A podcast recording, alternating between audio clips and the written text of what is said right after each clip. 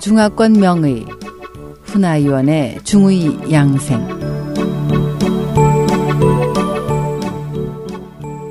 안녕하세요. 중의사 훈아위원의 한방 양생 시간입니다. 오늘은 침과 뜸 치료를 하는데 임상에 효과적인 혈자리와 치열법에 대해서 알아보기로 하겠습니다. 한약 임상에는 침과 뜸, 한약 등의 다양한 치료 방법이 있습니다.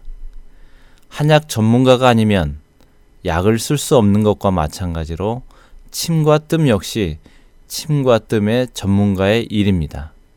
그렇다면 전문가가 아니면서도 간단하게 침과 뜸을 쓸 방법은 없을까요?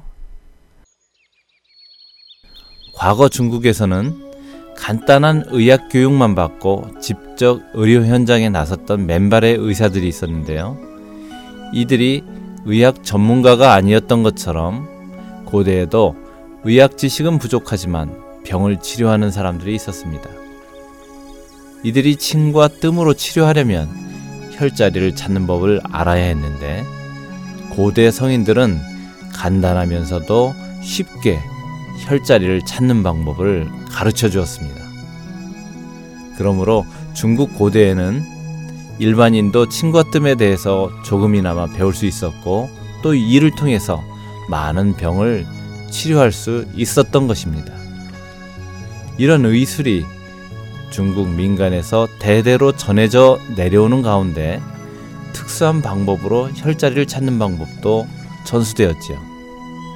이렇게 혈자리를 찾아내 뜸을 뜨거나 침을 놓거나 또는 맨손으로 안마를 해서 많은 병을 신속하게 치료할 수 있었습니다. 음, 아시열 아주 유명하면서도 쉽게 찾을 수 있는 혈자리가 있는데 이를 아시열이라고 합니다.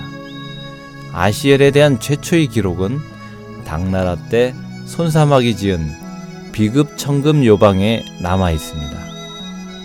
그렇다면 아시열이란 무엇일까요? 사람이 병이 있을 때 병소 근처를 손으로 눌러보면 매우 아픈 지점을 찾아낼 수 있는데 몹시 아픈 바로 이 지점이 아시열입니다. 아시엘이란 말의 어원도 의사가 손으로 아픈 곳을 누를 때 환자가 아, 아, 거기에요. 라고 하는 데서 유래한 것입니다. 아, 바로 그곳 이라는 뜻에서 아시열이라고 한 것이죠.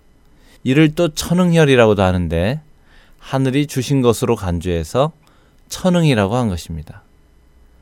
한편 아시열 외에도 좀 복잡하긴 하지만 비교적 쉽게 찾아낼 수 있는 혈들이 있습니다. 다음 시간에는 의학 인문에 기재된 많은 혈 중에서 사화혈, 고황혈, 기중마혈, 구로혈 등 찾기 쉬운 몇 가지 혈에 대해서 알아보기로 하겠습니다. 감사합니다. SH 청취자 여러분, 안녕히 계십시오. 다음 시간에 뵙겠습니다.